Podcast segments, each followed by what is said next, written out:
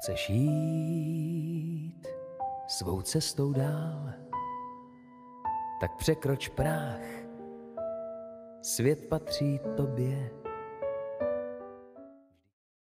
Pavel Velev je ředitelem nadace Tomáše Bati a dnes měl na kempu přednášku právě o tomto celosvětovém fenoménu. Dobrý den. Dobrý den. Můžete se nám v krátkosti na začátek představit pro ty, kteří vás náhodou neznají? Zkusím to, jestli to nebude moc dlouhé. Eh, narodil jsem se už před mnoha lety eh, v domku, kde bydlel tehdy ještě žijící ředitel Baťovy školy práce.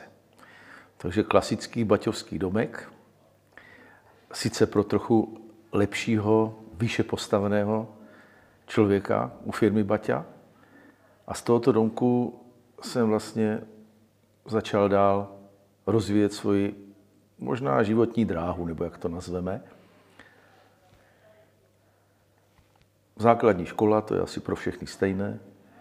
Potom chemická průmyslovka, vysoká škola technologická ve Zlíně a pak zaměstnání. A to moje první zaměstnání začalo ve Svitu, v bývalé Baťově továrně, který byl za komunistů přejmenovaný na Svit. A tam jsem deset roků dělal ve výzkumu, kde jsem se zabýval dámskýma podpadkama, podešvema a dalšíma věcma, které souvisí s botama. A tady jsem se vlastně poprvé setkal s výrobou botů a bylo to z té strany jakoby možná částečně vědecké. Uh-huh. A naučil jsem se tam samostatnosti, protože všechny úkoly jsem si zadával sám a musel jsem je, musel jsem je splnit. No a po deseti letech jsem přešel na obuvnické učiliště, které patřilo k té továrně. A tam jsem v roce 1992 založil Mezinárodní obuvnickou školu. A v té Mezinárodní obuvnické škole jsme začali využívat systémy školení Baťa, jak to bylo v Baťově škole práce, a učili jsme lidi z celého světa dělat boty. A když jsem skončil i tam, tak to už jsem se znal s panem Tomášem Baťou juniorem, jak se mu říkalo. A ten mě angažoval do nově vznikající nadace. A tam už působím 23 let. Uh-huh. Pavle, když se řekne slovo Baťa, tak mě jako 20-letému člověku se pořád vybaví to impérium, ten červený nápis. Když se řekne Baťa, co se vybaví vám jako první? Mně už teď po těch letech se mi vždycky vybaví ten člověk, ten Tomáš Baťa jako persona. Protože bez něj bychom se neměli o čem v podstatě bavit. Bez jeho vizí, bez jeho přístupu k životu, bez jeho podnikatelské a životní filozofie by to asi nebylo úplně ono. Mhm. Kdo to vlastně byli Tomáš a Jan Baťovi? Tak já raději, přiznám se, mluvím o Tomáši Baťovi, protože Tomáš Baťa byl tvůrce. A e, Jana si vzal jako nevlastního bratra do továrny, jako další z té rodiny a viděl v něm nějaký potenciál a připravoval ho. Já teď si nejsem úplně přesně jistý, ale mám pocit, že Jan byl asi o 22 let mladší než Tomáš Baťa, to znamená, to byl skoro otcovský vztah. A e, Jan byl trošku jiné povahy, ale myslím, o tom není potřeba teď, teď mluvit. Eh, oba dva samozřejmě měli velmi blízký vztah k té továrně, brali jako to hlavní, co v životě dělají a každý vlastně odvedl tu svou část, tu svou roli. Tady musíme říct, že Tomáš Baťa budoval tu firmu 38 let. Potom tragicky zahynul a po něm převzal tu firmu Jan Antonín Baťa. Mm-hmm a ten ji budoval dalších asi sedm let. Takže tady je jasný ten rozdíl, kdo asi co mohl v té firmě udělat. Uh-huh. A my jsme se tu dnes, vy jste zde měl krásné povídání, krásnou přednášku. My jsme se mimo jiné bavili i o těch jednoduchých myšlenkách Baťů, které se dneska často prezentují. Myslím, že dnes je to takový trend, že se vlastně vytrhávají jednotlivé uh, ty myšlenky tak když u toho tak trošku zůstaneme, jaké myšlenky jsou vám konkrétně jako člověku nejbližší? Mně vždycky eh, připadají ty myšlenky jako nosné pro jakoukoliv činnost. Takže já si z toho těžko dokážu vybrat dneska při tom penzu, které tady mám třeba před sebou v této knížce, tak se těžko z toho dá vybrat třeba jedno, ale já jsem si zvykl na ty hesla, která jsou spojené s tou službou. Protože dneska se to vytrácí a věřím tomu, že když člověk opravdu slouží, kvalitně slouží, takže se mu to vždycky vrátí. Pozitivně se mu to vrátí. A to je, to je třeba to heslo, nehoňte se za penězi, služte. Peníze si vás najdou sami. A na to je desítky příkladů, které to dokumentují. Když někdo dělá kvalitní práci, tak ti zákazníci ho neopustí, naopak. Přibývají další a další. Takže tyhle ty hesla mě oslovují nejvíc. Je jich tam opravdu stovky, které bych mohl tady jmenovat a říct, to je taky dobrý heslo, toto je taky dobrý heslo. Takže eh, berme to jako eh, inspiraci a každé to heslo je potřeba si promyslet a zkusit ho v životě využít. Já se snažím podle Baťových hesel a vůbec podle těch principů žít vlastně celý život. A nikdy se mi to ještě nevymstilo, naopak. Uh-huh. No. Vy jste zmínil ty zákazníky. Jedno z těch hesel je náš zákazník, náš, náš, náš pán. pán. To je... To je taková utopie. Co to vlastně znamená? To není, to se netýká jenom toho zákazníka. To je v podstatě filozofie té firmy. To, co jsme říkali o službě, tak firma Baťa dělala služba veřejnosti. A ten zákazník je taky veřejnost. Ale ta služba se ještě dělí potom na další a další menší fragmenty. První si musí člověk posloužit sám sobě. Potom spolupracovníkům, rodině, veřejnosti. A tím tu službu vlastně roznášíte kolem sebe. A to je na tom to nejpodstatnější. Takže to heslo náš zákazník, náš pán, není o tom, že přijdete do prodejny a oni se vám tam budou věnovat. To je jenom malá část. Ten zákazník je vlastně ten člověk, který s tou firmou nějakým způsobem vejde do kontaktu. Ať je to jakkoliv, jenom že se třeba podívá na reklamu. Nebo když si koupí ty boty, o to líp. Ale ta firma vlastně toho zákazníka sleduje. Dřív za Baťů to bylo tak, že prodavači museli znát dokonce zákazníky. Uh-huh. Jménem. To dneska si nikdo nedovede ani představit. Takže vy jste znali jménem toho člověka, znali jste trochu i jeho charakter a tím se vám daleko líp s ním komunikovalo. Mohli jste navázat nějaký hovor a prodat mu zboží, které jemu bude nejvíc vyhovovat. To se dneska, to je utopie víceméně. Uh-huh. Jo, když přijdete do supermarketu, tak se vám tam nikdo nevěnuje.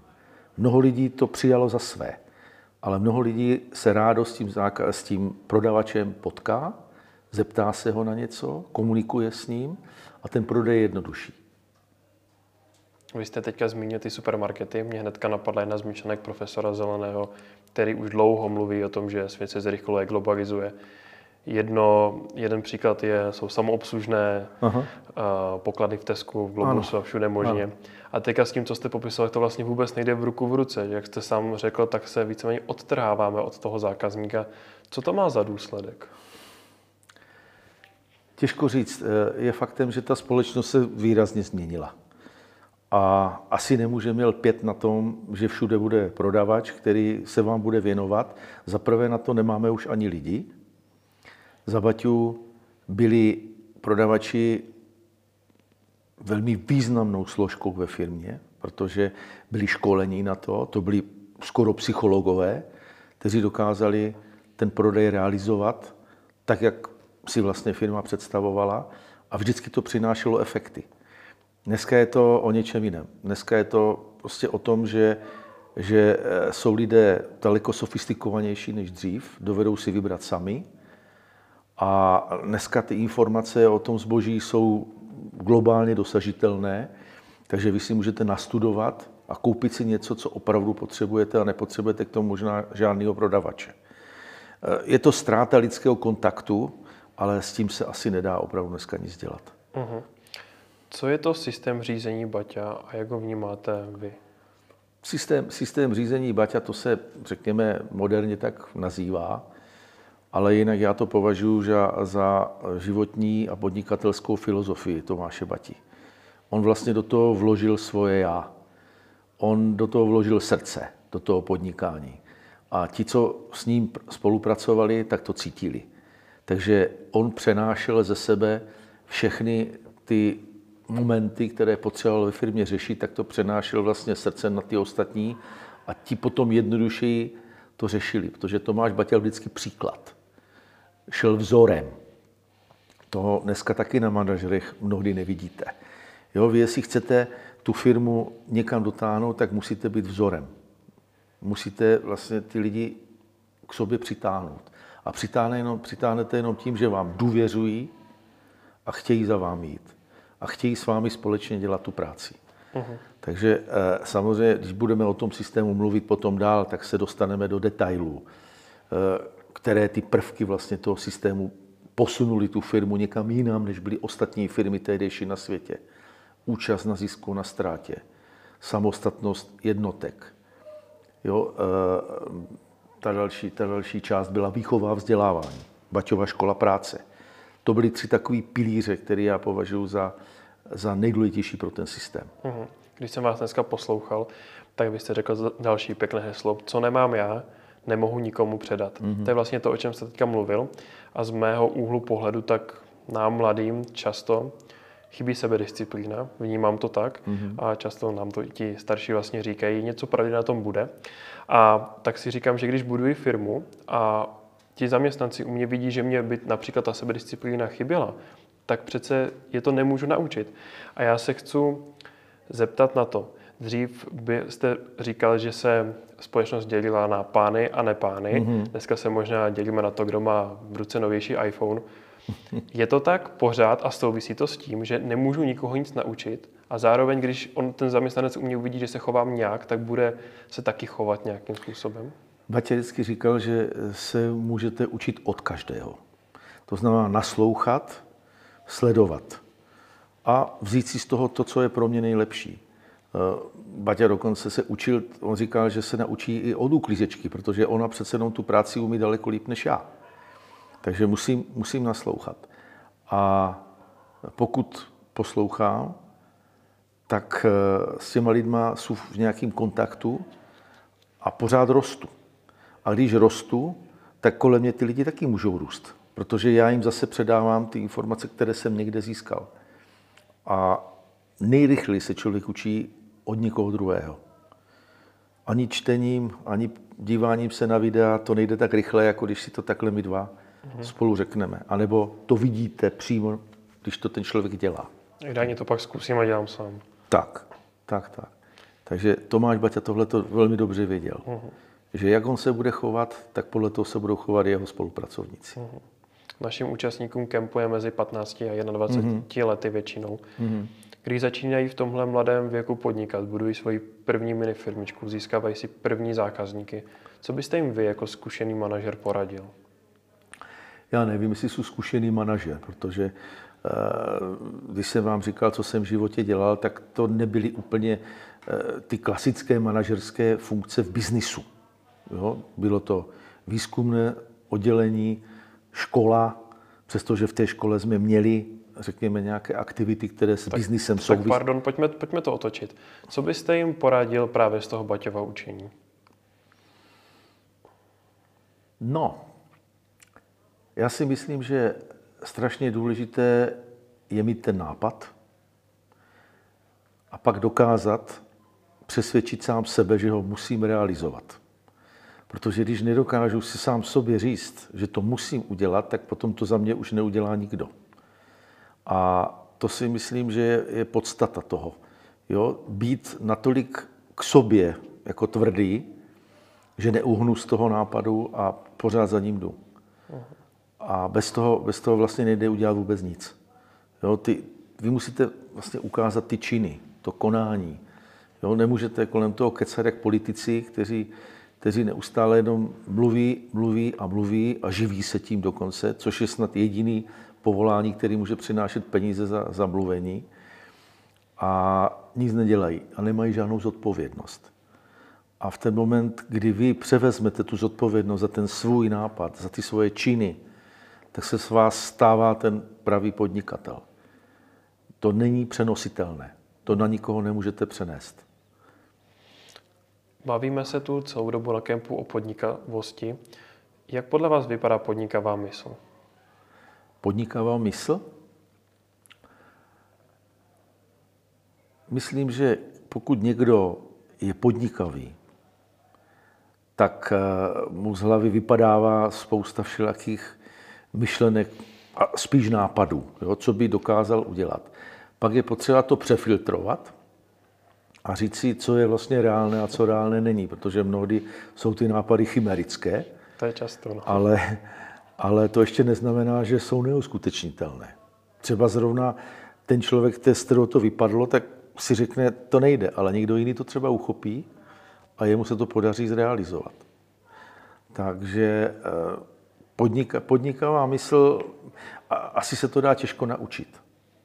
Je to možná v tom člověku. Buď to třeba zdědil po někom, nějaké geny. Jo, když si vezmete obchodník. Obchodník se těžko učí. Obchodník se rodí. A když dneska si vezmete, kolik máme obchodních akademií, které nevychovávají obchodníky, tak Baťa naopak vlastně založil školu pro obchodníky, pro exportéry. A tam je učil to, jak mají obchodovat. To se dneska neděje. A to je velká, velká chyba ve školství současném. Mm-hmm. Takže e, říkám, obchodník musí mít trochu talent na obchod, ale musí to být poctivý obchodník. Jednou, jednou přišel za Baťou člověk a říká, mám vynikající obchodníka. Ten, když chcete koupit žluté kolečko, tak vám prodá třeba i červený čtvereček. Tak to dokáže obchodovat. A Baťa mu říká, víte co, takovýhle lidi my nepotřebujeme. My potřebujeme slušné lidi. A tím jasně vyjádřil, že i ten biznis, že ten obchod se musí dělat poctivě, čestně. No. Takže obchodování je docela složitá záležitost a člověk se tomu musí učit dlouhé roky. Mm-hmm. Vy jste nakousl české školství, to je téma na hodiny a hodiny. Kdyby tady vedle mě seděl teďka Tomáš Baťa, řekněme na sklonku jeho života, poměrně mm-hmm. krátkého, co by řekl na stav českého školství? No, asi by se dost zlobil. On byl někdy cholerický, takže by asi dost nadával na to, co se děje, protože on by hned jako první viděl, kdo mu přichází do té továrny. A hned by rozpoznal, že ti lidé jsou špatně připravovaní. Proto taky tenkrát založil tu svoji školu, protože už tenkrát to tak bylo. Nebyl spokojený s tím, jací lidé mu přicházejí do firmy.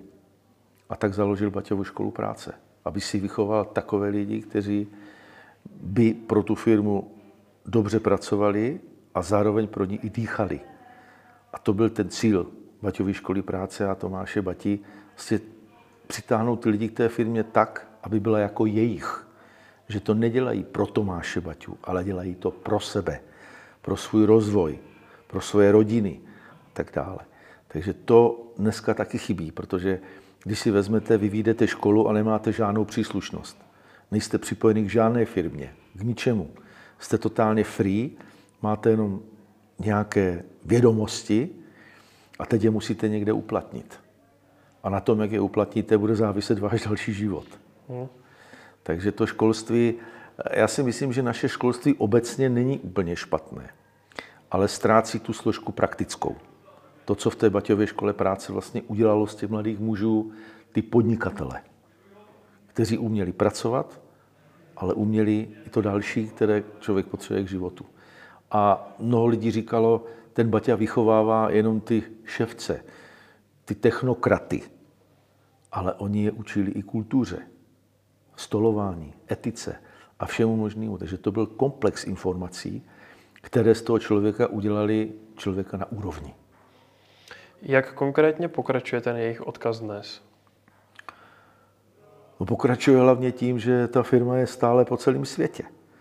Kdekoliv jedete na dovolenou, tak v mnoha těch zemích pořád narážíte na obchody Baťa a někde i na továrny Baťa. Už jich samozřejmě není tolik, co bývalo dřív, protože dneska eh, boty nejsou ten prioritní artikl. Dneska prioritní artikl je něco jiného. Jsou to smartfony, jsou to počítače, je to IT víceméně, ale boty jako běžný doplněk vašeho oblečení už umí udělat skoro kde kdo. A hlavně je umí kde kdo prodávat. A tím pádem ta konkurence pro toho Baťu na celém světě strašně vzrostla. A přesto ta firma má tak hluboko zasazené kořeny, že tak brzo nezanikne. Pokud se nestane něco opravdu fatálního, tak ta firma tady ještě pořád bude. Dneska má přes 130, 130 let. A to ne všechny firmy takhle dlouho jsou na světě. A ono je to vždycky závislé na tom, ta firma tady může být třeba tisíc let. Ale všechno je to odvislé od toho, kdo ji řídí. A pokud to zůstane třeba v té rodině a pořád to budou osvícení manažeři, kteří budou chtít tu firmu dál a dál držet a rozvíjet, ta firma tu opravdu může být. Dlouhodobě. Ta nemá vlastně žádnou koncovku. Jako lidský život. Lidský život je omezený. Někdo se dožije 70, někdo 90, ale firma se může dožít 500. Třeba. Hrozně pěkně se to poslouchá. můžeme se asi nějak jako lidi tady v Česku shodnout, že nechci samozřejmě předjímat, ale doufám, že to tak je, že Baťa je podnikatelskou autoritou. Byl Maťa i morální autoritou? Nebo je stále morální autoritou? Bez pochyby. Baťa, Baťa vždycky spojoval práci s morálkou. U Baťu neexistovalo, aby byla nějaká korupce nebo něco. To se všechno okamžitě řešilo. Ne jako dneska se o korupci jenom kecá a nic se neřeší. U Baťu se korupce řešila okamžitě. Jednou jeden z manažerů dostal za úkol zařídit pro celou továrnu telefonní systém s telefonní ústřednou. A dodávala to firma Siemens. A ta firma Siemens toho manažera odměnila provizí. Samozřejmě neměl na ní žádný nárok. Dělal to pro firmu. To nebyl žádný soukromník. To byl prostě manažer firmy Baťa. Jakmile se to Tomáš Baťa dověděl, že dostal provizi, tak to byl okamžitý vyhazov. Dokonce mu propadlo i osobní konto, které ten člověk měl u firmy Baťa. A firma Siemens nesměla deset let dodat jedinou součástku do firmy Baťa. Takhle řešil Baťa korupci. A proč to takhle nefunguje dneska? Protože nemáme takové osobnosti, které by se nebáli do toho vstoupit a řešit to. Dneska je, dneska je podle mě eh, spousta lidí, kteří se bojí o to svoje místo a bojí se prostě do věcí vstoupit tak, aby se vyřešili. Nechají to radši vyhnít, jenom aby nepřišli o to své. Protože dneska většinou myslíme jenom sami na sebe. A je to trend. Nevymysleli jsme to my, myslím, že to přichází ze Spojených států. Ale Baťa měl jinou filozofii. Baťa tvrdil, že cokoliv v životě udělal jenom sám pro sebe, tak se časem ukázalo jako špatné. Ale cokoliv udělal pro lidi, tak nakonec bylo dobré jak pro ty lidi, tak pro něj samotného. A tím se řídil celý život. A hmm. to je něco jiného než dneska. Když se na to podíváme globálně, vy jste říkal, že ve 130 zemích zhruba je stále dneska Baťa. Kolik Baťa ročně zhruba obslouží zákazníků? Existuje takové číslo? Byly, byly, časy, byly časy, kdy se prodávalo eh, skoro přes 300 milionů botů ročně. To znamená, to znamená že eh, mohli obsloužit, mohli obsloužit minimálně 300, eh, no to nebude 300 milionů zákazníků, jo, ale je to veliký číslo. Uh-huh. To si málo kdo bude představit, jaký, jaký je to nápor na ty prodejny a na, na všechno, jo, když se prodává 300 milionů párů. Uh-huh. Takže když to vemete, tak denně, denně se vlastně na světě, na světě prodalo skoro milion párů botů. Uh-huh. Jenom od baťů. To je hrozně těžké. Ale to jsou, časy, to jsou časy tak začátek 80. let 19, 20. století. V té době bylo obecně méně lidí, takže to číslo ještě vlastně můžeme povýšit víceméně. O, jasný, no tak když Baťa začínal v podstatě, tak eh, na světě mohlo být tak dvě, dvě a půl miliardy lidí. Nebo toto číslo mám z roku 1931. A když si představíte, že dneska je skoro 7 miliard Tak to lidí, tak je to vlastně trojnásobek. Hmm. Jo? A uh, To, skoro, to se skoro, skoro u miliardy na dnešní číslo. No, takže, takže pořád, tak jak bylo dneska řečené, ta firma Baťa patří mezi největší, největší firmy obuvnické na světě. Uh-huh. Stále, jo? když budeme to porovnávat s Adidasem, s Nikem a s dalšíma firmama, tak samozřejmě e, můžeme říct, že pokulháváme, ale pozor, oni vyrábějí pouze sportovní obuv, nebo řekněme obuv pro volný čas. Než to my děláme jako Baťa všechno. My obouváme mimina, a obouváme armádu, hasiče, všechno, co vás napadne. Což podle mého soudu dneska není naše výhoda, spíš nevýhoda. Uh-huh. Protože děláme všechno. A to stojí strašně moc peněz. My jsme dneska nemluvili o výrobě botů, co to všechno obnáší. Ale já tvrdím, že výroba boty je takový malý auto. Proto Baťa mohl za, zavést pásovou výrobu která vlastně zvýšila produkci o 75% ze dne na den. Takže Baťa se stal v roce 1928 největším exportérem obuvy na světě v tu dobu. A ono přece jenom, přece jenom když vyrábíte boty pro všechny kategorie, tak nemůžete konkurovat někomu, kdo se věnuje jenom určitému segmentu. Uh-huh. Ono se o Baťovi mluví obecně jako o fenoménu. Kdybych se měl zeptat úplně prostě a jednoduše, proč byl Baťa fenomén? Vracíme se vlastně zpátky protože se, protože se úplně odlišil od tehdejších firm, které na světě byly. Nejenom, že dokázal efektivně vyrábět a prodávat, ale on taky dokázal lidi naučit žít. Dal jim prostor vydělat si peníze, dal jim prostor slušně bydlet tím, že stavěl pro ně domečky. U těch domečků byly zahrádky, takže jste žili pořád v přírodě. A v tom městě, ve kterém jste žili, v tom Baťově městě, jste měli všechno, co potřebujete pro život. Ať je to školství, zdravotnictví, kultura, sport. To jsou, ono se to nezdá, ale to je všechno, co potřebujete k životu. A to vždycky u Baťů bylo k dispozici. Uh-huh. A už ve 30. letech. Ono se právě málo mluví o tom, že Baťa nevyvážel jenom boty, ale vyvážel celá ta města, ty ekosystémy. Uh-huh. Jak to uh-huh. s ním bylo?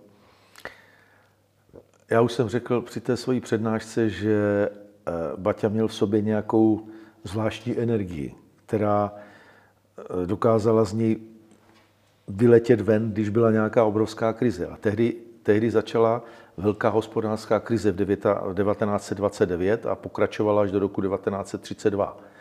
A v tu dobu samozřejmě Baťa exportoval obrovské množství botů. Už jsem řekl, že ve 28. roce byl největší exportér obuvy na světě. Takže si dovedete představit, že když přišla ta světová krize, že mu to zastavilo ten export a Baťa by musel propouštět lidi. A Baťa nikdy nechtěl propouštět lidi, protože si uvědomoval, jaký je to špatný krok. Protože to neovlivní jenom toho pracovníka, kterého propustí, ale ovlivní to celou rodinu. Ovlivní to komunitu a všechno. Takže on se rozhodl, že propouštět nebude. Tak musel hledat řešení. Protože ve Zlíně těch 30 tisíc zaměstnaných lidí by ztratilo třeba polovinu práci. Tak přišel s nápadem, že v těch zemích, ve kterých nemohl exportovat, protože tam vytvořili ty země určité bariéry, ať už to byly celní nebo daňové, aby nemohl tu obuv tam vyvážet, tak tam začal stavět svoje vlastní továrny a kolem nich stavil města. Takže to byl model a bylo to vlastně řešení té situace. A ze Zlína posílal ty lidi do těch zemí, kteří tam zahájili vlastně tu výrobu a za, začali se starat o to, aby ta firma tam začala růst. Takže on těm lidem dal práci zase, a zároveň vyvezl vlastně výrobu, obchod ale taky architekturu a kulturu a všechno, co s tím bylo spojené. Protože když přijedete do Evropy kamkoliv, počínaje Polskem, Německem, Holandskem, Anglií, Francií, Švýcarskem, Jugoslávii, tehdejší. Všude najdete Baťový města, potom samozřejmě Indie, Severní Amerika. Najdete tyhle ty města a najdete tam to, co jsem o tom mluvil před chvilkou. Práci, ubytování, kulturu, zdravotnictví, sport, všechny tyhle ty atributy. Myslíte si, že si v dnešní době Batí málo vážíme, málo si ho připomínáme? E, málo o něm víme. To si myslím, že je hlavní moment. Proč si ho třeba víc nevážíme, nebo že si ho málo připomínáme. Mně to připadá samozřejmě jako šéf nadace, že proto děláme maximum. Uh-huh. Ale protože náš tým je malý, tak je mi jasné, že nejsme schopni obsáhnout to, co bychom obsáhnout měli. Padlo tady základní školy, střední školy, vysoké školy. Tam by se o Baťovi mělo mluvit jako o něčem, co tady pro tuto zemi je důležité. Nedělá se to úplně. Univerzity se o to nezajímají víceméně. Většinou, když se tam zapálí nějaký člověk, tak to jde dobrou, dobrou cestou. Ale je tam potřeba vždycky někoho najít a přes ně vlastně ty aktivity v těch školách dál rozvíjet. Společnost eh, nemůžeme asi očekávat, že nám rozhlasa televize bude pořád mluvit o Baťovi. To, to asi nejde. Sice existují filmy, existují relace všelijaké, které byly natočené už dřív, ale pořád to není ten osobní kontakt. Vy potřebujete, jak jsem dneska mluvil k vám, tak aby se mluvili k více lidem, kteří ucítí tu, z toho tu emoci, tu baťovskou emoci, že, že se tady opravdu něco důležitého událo a my tady máme někoho, kdo je světovým fenomenem. Těžko můžeme srovnávat, jak jsem už mnohokrát slyšel, ten Baťa jako Jobs. Já říkám, ale zapomeňte, Jobs se spíš blížil k Baťovi a nedosáhl ho nikdy a nedosáhne už. A Ford taky. Baťa se od Forda učil, ale on ho překonal. Ford nikdy neměl tolik filiálek po světě, jako měla firma Baťa. A nikdy se nechoval ke svým zaměstnancům tak, jako se choval Baťa. To jsou obrovský rozdíly, který je potřeba zmínit a ukázat Baťu jako sociálního reformátora, nejen jako podnikatele. Mhm. Ale to byl člověk, který dal lidem šťastný život. A to se dneska cení několikanásobně víc. O toto se nikdo dneska příliš nezajímá, abyste měl šťastný život jako spolupracovník firmy Baťa. Uh-huh. Vy držíte v ruce knížku. Co je to za knížku? To jsme vydali letos. Jsou to myšlenky Tomáše, jsou to Tomáše Bati, jsou to ty nejsilnější věci, které si myslíme, že může lidem pomoct se víc ponořit do té baťovské problematiky a možná tím začít.